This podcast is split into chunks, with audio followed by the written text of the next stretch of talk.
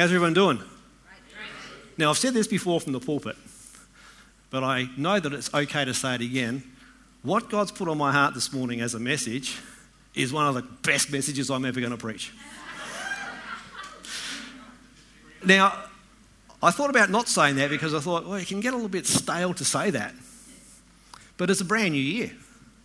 And if I did preach a crack of a message last year, and I reckon one of them out of the ones that I preached should have been okay, it's okay to say that this is a brand new season, and whatever it is that God's built in our lives to this point needs to be added to.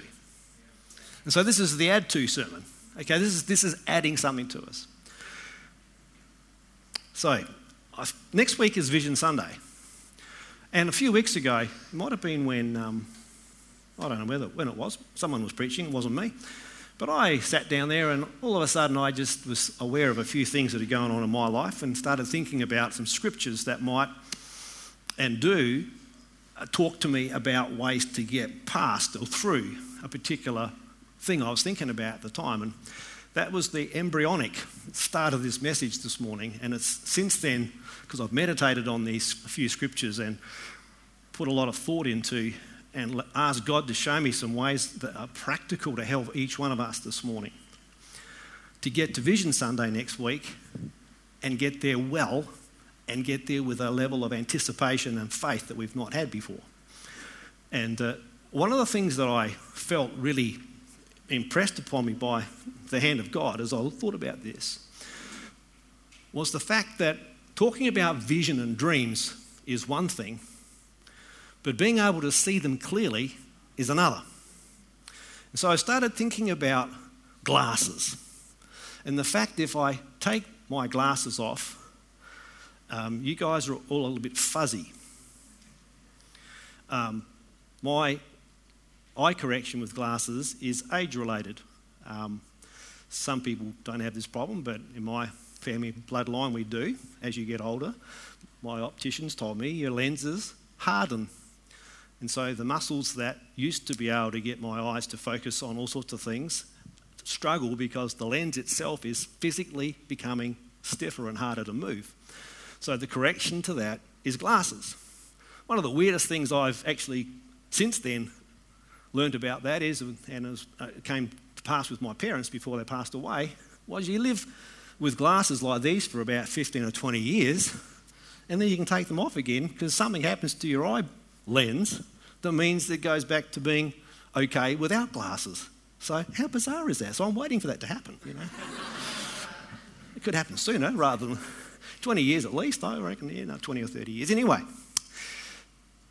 so many of us sitting here this morning looking back at me, you've got glasses on.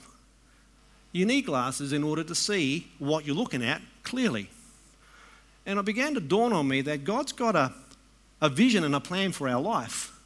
And I can stand up here and talk about that, and we can talk about what we're going to be doing as a church and what we see in the future. You could have, and you could bring your dreams personal dreams and visions along next week to be anointed, and that's awesome to do that. I hope you, I hope you do because God is so faithful in that. But even that, I'd go, I wonder whether you need glasses. I wonder whether your vision's actually not as clear as it could be, and whether what's actually real. So I take my glasses off. You guys don't do anything to change, but you become fuzzy. Glasses off, fuzzy. Glasses on, clear. Glasses off, fuzzy. Glasses on, clear. Reading on my iPad right there, right now, even this close, that close. From it, I used to be able to go sort of back about here and go. But now all it is, it looks like, um, well, it looks like a foreign language. It's kind of could almost be Thai or something, really. Um, but it's not. It's English. I put these back on, and presto, the words are there again. Glasses on, Words, glasses off. I'm not sure what. So I want you to watch this clip.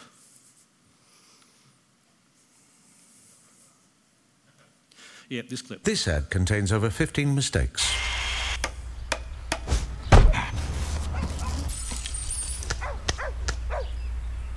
Hey kids, looks like the old cubby house has just been turned into a magical princess dream castle.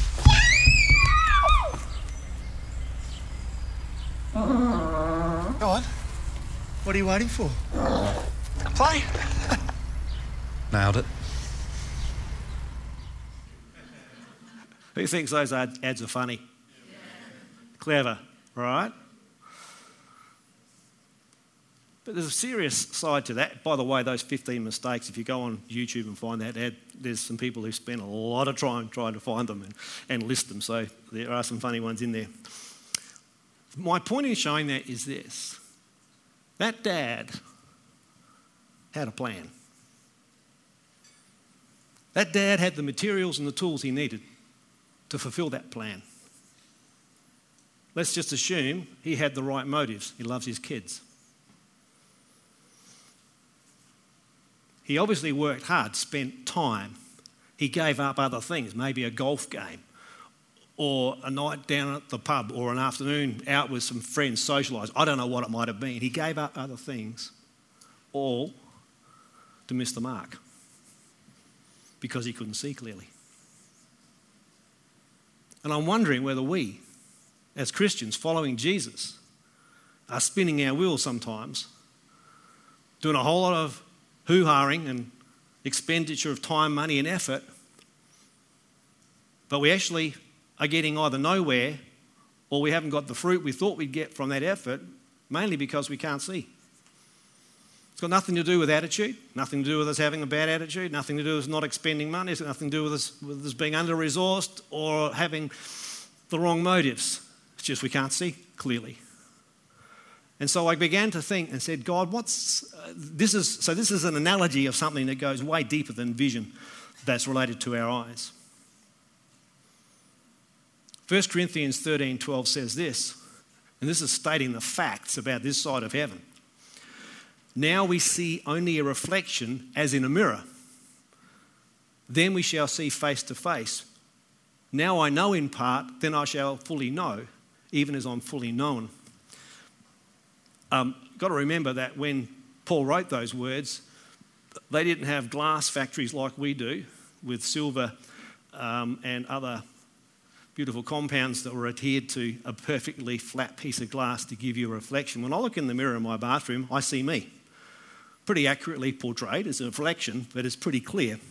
Got to remember, he's talking about when you looked into a piece of polished, beat up brass and you saw, you know, a, a big divot in the side of your face because that was the divot in the, in the, um, the bronze, whatever it was. You look, it's like they were polished metal. It wasn't a glass mirror. So he's really using that analogy, and we've got to stop and think, hang on, it's not, not that kind of mirror that we've got. It's a mirror that's a little less optically pure than we're used to. And he, you don't see yourself properly. And that's exactly our problem. So, my question is this what's blurring our vision? What's blurring your vision? What's blurring my vision for the future? So, we ignore or put up with impaired vision at our peril. I currently don't have to wear glasses driving. Even though you're fuzzy, I could still miss you on the road. Just saying. But the day I'm sure will come where the optician says, uh, You're now a danger to the other road users without them, so you must have glasses on. And I'm wondering whether some of us need to have the other glasses that I'm talking about this morning, I'll get to what they are, looked at and who looks at them. See, I, I can't just go down to my brand new garden shed, break out the hammer and a few tools and electric drill bits, and make a pair of glasses to fix my eyes up. I've actually got to go to a person who's a specialist. They've actually spent a lot of time being trained about how eyes physically work to create an image on the retina at the back of my eye. But even that process, going to an optician, who likes it? Who's been to an optician if you haven't? When they say this is going to sting a little bit, and they puff this thing in your eye, it's like, oh, that's weird. It's like, well, that's not very comfortable. No, but it's the roadway to glasses. Who likes having that light? This, this is going to be pretty bright. Just look in, it's like, and you're seeing this bright light like the sun for the next 10 minutes. It's like, that wasn't very pleasant, but it's the roadway to glasses so that I can now see clearly. Somebody who knows what they're doing, fixed by giving me something to correct my faulty vision to make it clear again. There's things that are connected that this, is, this message is about connection. Just give you another example just to kind of pack out what I'm trying to say this morning. Jesus said these words in Matthew 22 39 Love your neighbour as yourself. What's that got to do with vision? Probably not a lot, but the example is about connecting things together. See, oftentimes we like to think that we're loving people and we're loving two people. But I want to say to you that you can't get around what the word says about loving other people, and that is to love your neighbour as yourself. Jesus himself is telling me there is a limiter in my life around my love for you. And the limiter and the always limiting factor is my love for me. I had a young person who used to be in our church a long time ago get extremely indignant when I preached a message around this once, years and years and years and years ago. They could not get their head around the fact that they had to love themselves. Sad thing is, that if you don't love yourself, heaps, the love that you or I present to other people is always going to be stained. It's always going to be tainted. It's always going to have the potential to be not what it's supposed to be. So I've got to learn to love myself. I don't mean big note myself. I don't mean, hey man, check this dud out. I use that word deliberately. I should have said dude, but dud anyway. Like, might have been stud. It just, just got lost in translation. Now you know I'm kidding, right? Very loving, yes. Love your neighbour as yourself. So, loving someone is directly impacted by how much we love ourselves. No matter how hard I try to love other people, it'll always be stained by my level of love, self love, or sadly, self loathing. You notice that, well, I've noticed over life that some people are the most critical of others in an arena where they hate themselves. They actually have got an area of shame or brokenness in their life. And they are ruthlessly brutal with people who've got the same issue. They're connected. Why am I bringing that up? Because I want to say to you that the vision that God has for your life, the dream that God has for your life, is directly connected to your ability to see it. It's limited by our ability to see it. And so, what stuffs up our ability to see a vision. And this is, I'll get to the point of what I felt God put in my heart. Got this statement. You can take, if you're taking notes this morning, and write this down. This is a little, little gem. Seeing our future is limited by how well we see. Round of applause for that. that, that. That's, a, that's okay. That's only the, only the comma. The rest of the sentence is this not what is possible or planned by God for us. So let me read the whole sentence. Seeing our future is limited by how well we see, not what is possible or planned for us by God. So if God's got a, a magnificent plan for your life, let me just tell you, He has. If God's got a call on your life to do something extraordinary for Him, and He has, that is going to be severely interrupted, not because he hasn't got the ability or the willingness to show it to you. You're showing yourselves to me. I just can't see you clearly. The problem is not you with my glasses off, it's me. When it comes to vision, the problem is not God. The problem is not his willingness to let us see it, it's our ability that we can see it. We've got problems seeing what God has for us. So I pondered what shuts me down from seeing a future? What shuts me down from being optimistic? What shuts me down from being filled with enthusiasm? What shuts me down from having high levels of commitment and energy to get there? And I felt the Holy Spirit direct me to a couple of verses in Psalm 23. He makes me lie down in green pastures. This is God. He leads me beside still waters. This is God. He restores my soul. That's God and he leads me in paths of righteousness for his name's sake. So, if you're taking notes, there's four beautiful, word pictures right here in these two verses of the 23rd Psalm. There's a whole bunch of other stuff in the 23rd Psalm. We're not going to look at that this morning. I want to really drill down into one in particular, which we'll get down to in a moment. But I want to just talk about the first couple that are there. So he makes me lie down in green pastures. The first verse I didn't read, but it's The Lord is my shepherd. I have everything I need, or I lack nothing. So the word picture that David's writing in this psalm is one to do with shepherding sheep and fairly agricultural in that sense of the word, which is why this word picture. He makes me lie down in green pastures. What is that meant to convey to a 21st century Australian living in the Adelaide Hills here on this Sunday morning? So I want to put a few other words into the mix for you. And one in particular, I, I think that what he's talking about is contentment. So if you're not content in some arena of your life this morning, I guarantee you cannot see your vision clearly. There's something amiss with your spiritual eyes if contentment is low. The good news is God makes us lie down. In other words, He causes a context where you and I can be content. Now, you can have an argument with God about that. If I had more money, I'd be content. If I lived in a bigger house, I'd be content. If I had a better job, if I was married, if I had kids, if I had this or I had that, I'd be content. Well, it doesn't say anything about the what ifs and maybes. The Bible just says, He makes me lie down in green, in green pastures. In other words, there is, there must be, because the Bible says there is, a place where you can be content. Yes.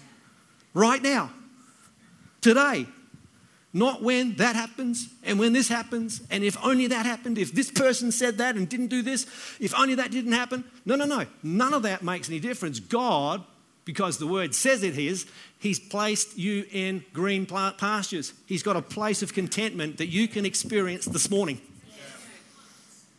How cool is that? You say, well, I'm going to have an argument about that. Well, have an argument all you like. I'm just the messenger. And I'm just telling you what the Bible says. He makes me lie down in green pastures. I'm going to go, okay, God, I want to see them because I can't see them. Let's move on because what's the problem for me seeing it is coming a little further down. He leads me beside still waters. Oh, yeah, he takes us to a place of peace and tranquility. Contentment's one thing, but peace of mind. Being peaceful and peaceable and at peace is related to contentment, but they're not the same thing. John 14, 27, we can just crank that up for a moment. Peace I leave with you, my peace I give you. This is Jesus talking. I don't give it to you as the world gives. Don't let your hearts be troubled and do not be afraid. What he means by I don't give it to you as the world gives. He doesn't give it conditionally. He doesn't issue it out according to merit. He doesn't issue it out according to um, the conquest, conquests and the victories of war. He's had the war and he's won it. He just gives peace when I don't deserve it. He leads me beside still waters as compared to the raging torrents of a mountain stream. You know, you've been up in a mountain and it's been pouring with rain, you can hear the, the water rushing. or you stand alongside a, an overflowing reservoir and the massive racket that that moving water makes as compared to a really tranquil, still, dead still pond. I was looking at some pictures of our trip to Israel yesterday, and we went for a sail on Lake Galilee uh, on one of those days of that trip. And the day we went out on, on the Sea of Galilee was one of those days that the disciples, I reckon, would have set out on a fishing trip. It was like a mill pond. And I sat there as we launched out from the little jetty and headed off in this boat on literally glass. It felt like, looked like glass. It was absolutely smooth. I was mindful of some of those scriptures where the disciples launched out into water like that and then a wind blew up and things changed significantly. Anyway, my point in bringing this to your attention is that that's peace. That sense of calm. You know that, that place that if you're a camper, you've gone camping and parked next to a billabong or parked next to uh, perhaps the River Murray, which is not a fast flowing stream, it's quiet water. It's just still, it's peaceful. Does that describe you on the inside this morning? So, contentment's one thing, but I mean, peaceful. And again, I can have this conversation with God. Well, I'd be at peace if that didn't happen, or I'd be at peace if this didn't happen, or my, God's saying, no, no, no, Bruce, you, you, you're not listening. You're not actually hearing or reading or believing what my word says. He leads me beside the still waters. Doesn't say he will or he might or he could, it says he does. That means, again, not only can I find a place of contentment, I can find space in my life where the peace of God is just there. Now, might be for you, many of you here, might be when you get your Bible out and spend a bit of devotional time with God by yourself. There's just this peace place. Some of you that got kids that are young, finding a peace filled place is a nightmare. It might be on the ceramic throne. No, what is it called? This, yeah, um, the toilet. Sad if it is, but stranger things have happened. I'm just wondering where is your peace place? Because I want to say to you, you've got one. Oh, I know I haven't. No, no, the Bible says you've got one. Why have an argument with the word? It doesn't mean you're not allowed to. You can argue with the word of God all you like. The only problem is you'll never win. He's always got the last word, and his word never fails to deliver what he says it will. And so when he says, He leads me beside still waters, I can tell you, if you're looking for it, you'll find your place of peace. Third step. So these four things are integral to seeing the vision that God's put in your heart, the dream for your life. Without these things in place, it's my conviction from what I felt. The Holy Spirit just laid this into me over the last couple of weeks. I'm not going to see the vision that God has for me clearly if I'm discontent and if I'm lacking peace. And thirdly, if my soul is damaged. Now, what is my soul? We could have a long conversation about this. There's all sorts of people who've got all sorts of ideas about soul. But let's just put it into the context of the nexus of my feelings, my motives, my sense of well being, my sense of everything, even contentment, which is why I mentioned these ones first. Contentment and peace are going to elude me if my soul is damaged and my soul needs to be repaired. Now, this is where I started this journey, this, that, that verse.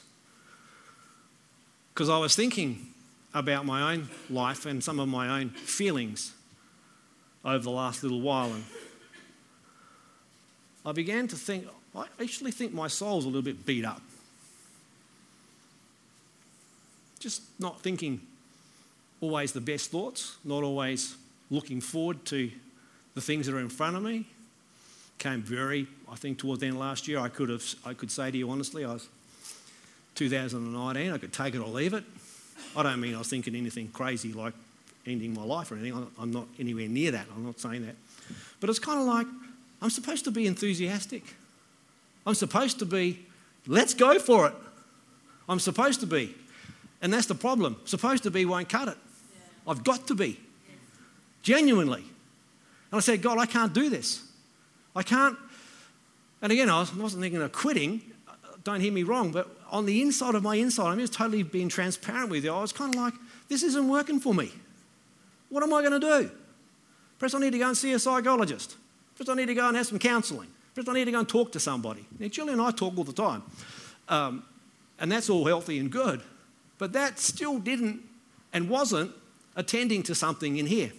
Because it doesn't say that my wife and my friends restore my soul. They do. They're a big part of that picture because God's in them So I'm not discounting that they can't be part of the mix, but they are not the be all and end all of the story. The Bible says, He, God, restores my soul. And I had a revelation. It's always a good thing when you're reading the Word of God. Get a revelation. Say, revelation. Uh, you know, just read and go, oh, that's interesting. Get a revelation. he restores my soul.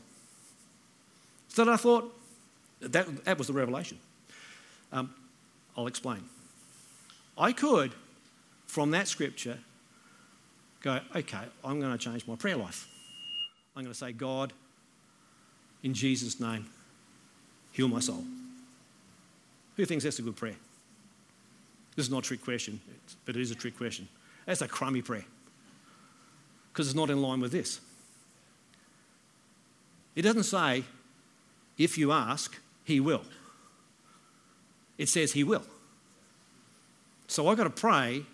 So, there's nothing wrong with asking for things in Jesus' name in prayer when it's not clear what's going to happen. But when the Bible's made a definitive statement about something, don't you ask for what God's already given you. So I found myself flipping from an asking prayer to a prophetic prayer, to a prophesying prayer, because He's already said it. It's an already done deal. It already says to me He's restoring my soul. So I decided I'm going to start talking to my soul. Yeah.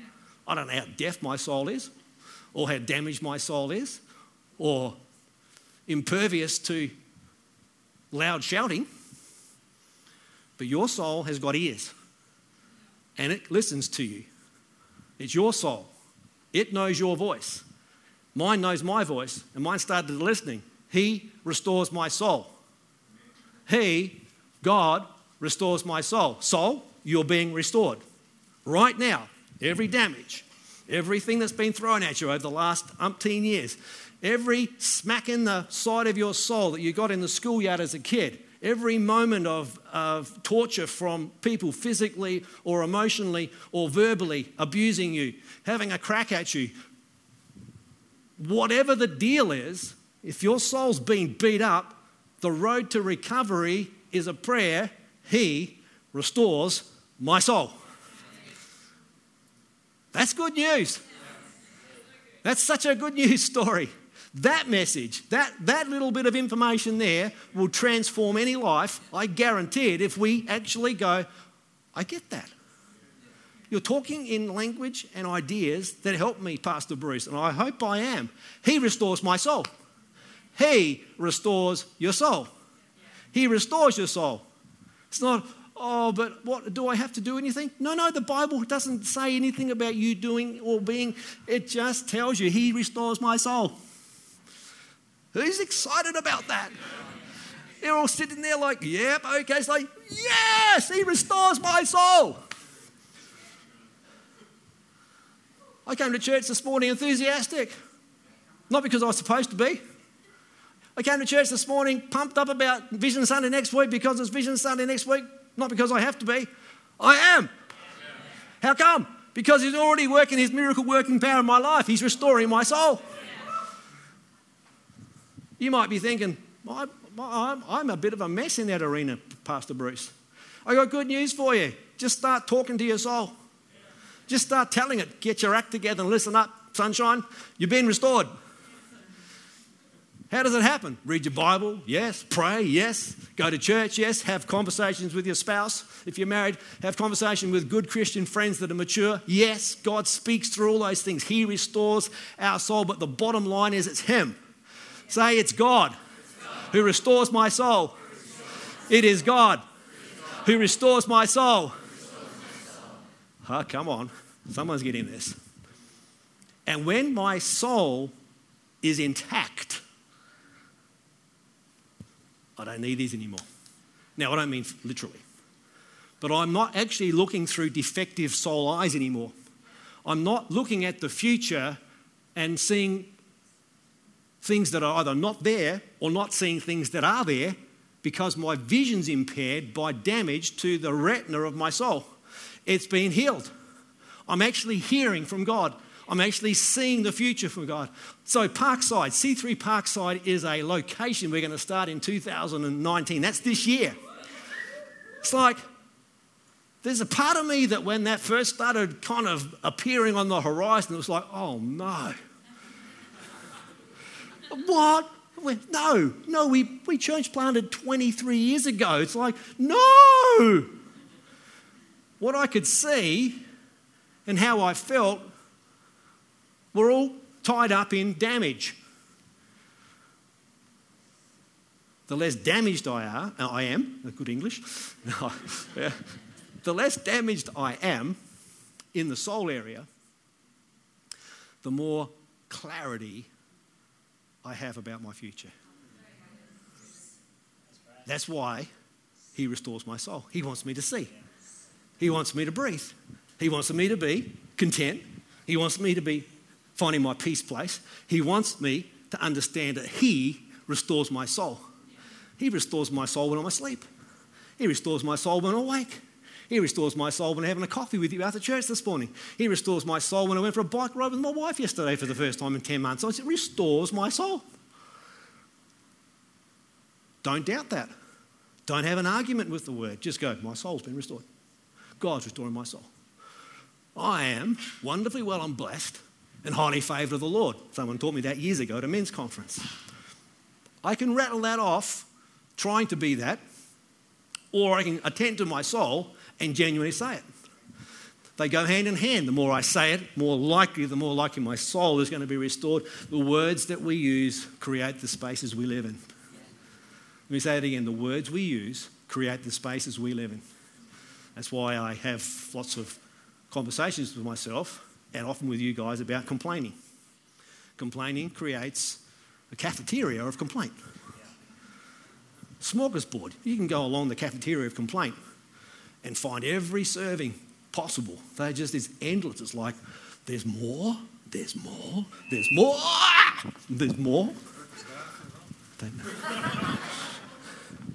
That's it. And then the final point this morning is this the fourth thing in this message. He leads me in paths of righteousness for his name's sake. Now, he's putting his name on the line here with me. He's putting his name on the line with you. And so it's like, okay, God, that's pretty serious. So what people think about you is connected to what people think about me. Let me say it again. What people think about God is connected to what people think about you. Hmm, that'll, that'll mess with you for a few weeks. He doesn't have any other way of representing himself amongst those who don't believe than you and me. And so these four things together are the key to us being who we're supposed to be, so that what they see is Him. Contentment, peace, a soul that's intact. In other words, emotionally resilient, emotionally stable, opinions balanced, open to new ideas, open to correction, open to being flexible. I was listening to a leadership um, TED talk during the week, and one of the presenters said that people over 45 become increasingly difficult to impart new ideas to. I thought, really? I'm way past that. But I'm wondering whether that's true or not, and whether it is or isn't beside the point. My question to you is are you open to new ideas? Does the restoring of your soul, if you're over 45 here this morning, involve God having to bust through your 45 year old plus resistance to change. He wants your soul restored, but no, nah, don't want to do that. Don't want to do anything new. Let, let the other people do it. I've had my go, whatever the deal might be. It's like, no, I, I want to remain supple. I want to remain usable. I want to be remaining restored. So let me finish this. I digress a fraction. He leads me in paths of righteousness. What does that mean? Well, I think those three previous things contentment, peace, a restored soul means he can point me to making good decisions. I can be confident in the light of these scriptures that the decisions I make about anything, I mean anything in my life, I should be confident that my choices and my decisions are going to be good ones. I don't mean good as in goody two shoes, I mean the right ones. The right one for me, the right one for my family, the right one for my church family, the right one for the kingdom of God to advance. I'm going to make right decisions. Psalm 37, verse 23 says this The Lord makes firm the steps of one who delights in him. Different version says the steps of a righteous person are ordered by the Lord. Let me say that again the steps of a righteous person are ordered by the Lord. In other words, the journey that you or I are walking on, God desires for it to be ordered according to His will and purpose. And that means to me, I'm walking on the vision. I'm walking in the vision. I'm walking toward the dream. I got nothing in front of me that I can't see clearly. So I can see C3 Parkside, not through a lens of, oh my gosh, or oh whatever, or Lucky Simon in Georgia, or I've had all these thoughts. I'm actually really stoked about it, genuinely. I'm really excited that there's a young couple in our church prepared to say, we'll have a go at that. Not just that they have a go, they feel that God's put it on their hearts to do it. I'm really excited about that. I'm not going to stand in front of you and say, oh, this is awesome, fantastic, let's go, rah, rah, rah, rah, rah, as a pep talk. I'm going to do that to you in front of you because I believe it. I believe God's got something for us. I've got a, uh, this incredible sense that God's goodness is going to f- flow into and through this congregation here in Hahndorf, and it's going to overflow into Parkside in the first instance and to other places beyond that. It's like the work involved in doing that is not work if I actually learn to lie down in green pastures. If I learn to let God lead me beside still waters if I continue to ask Him, no, tell Him, tell myself, no, if I continue to let God restore my soul. And then help me to make great choices, we are going to make it. Let's stand to our feet. Did I not say that was going to be a great message? I hope something's been said in the last 30 minutes or so that has actually put a block, a building block in your life. There you go. That is incredible. I'm going to be starting to work on one of those four things. But let me just give you a heads up. I honestly think the key to that scripture is the restoration of your soul. So let me pray for you. Let's pray together. Heavenly Father, I thank you this morning for your presence with us. I pray for every one of the beautiful friends, people I know and don't know in our meeting this morning. Lord, I look out across this room I see people like me with a soul that, in varying senses of the word, has been beat up, damaged, knocked around just through life. Some of us more than others. And just like going to the optician to have an expert who knows how to fix eyes, correct my lenses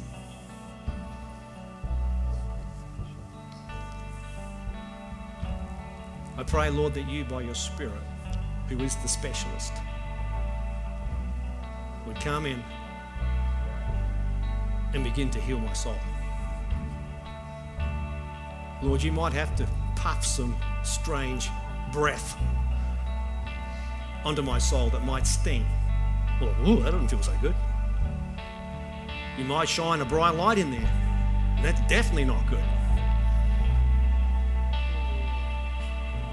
You might cause me to sit in a place that actually is a place of contentment, but it doesn't feel right just at the moment. Help me to stay put.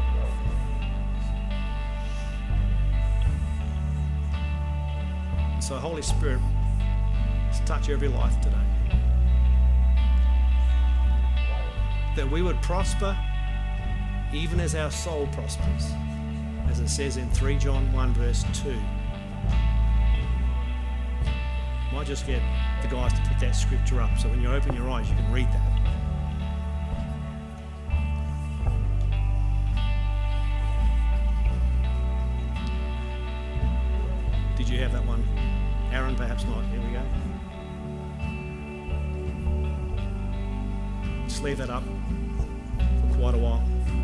Lord, we just we open our eyes right now, Lord, and read your word that's in front of us on the screen.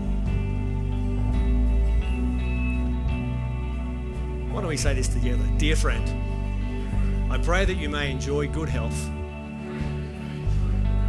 and that all may go well with you, even as your soul is getting along well.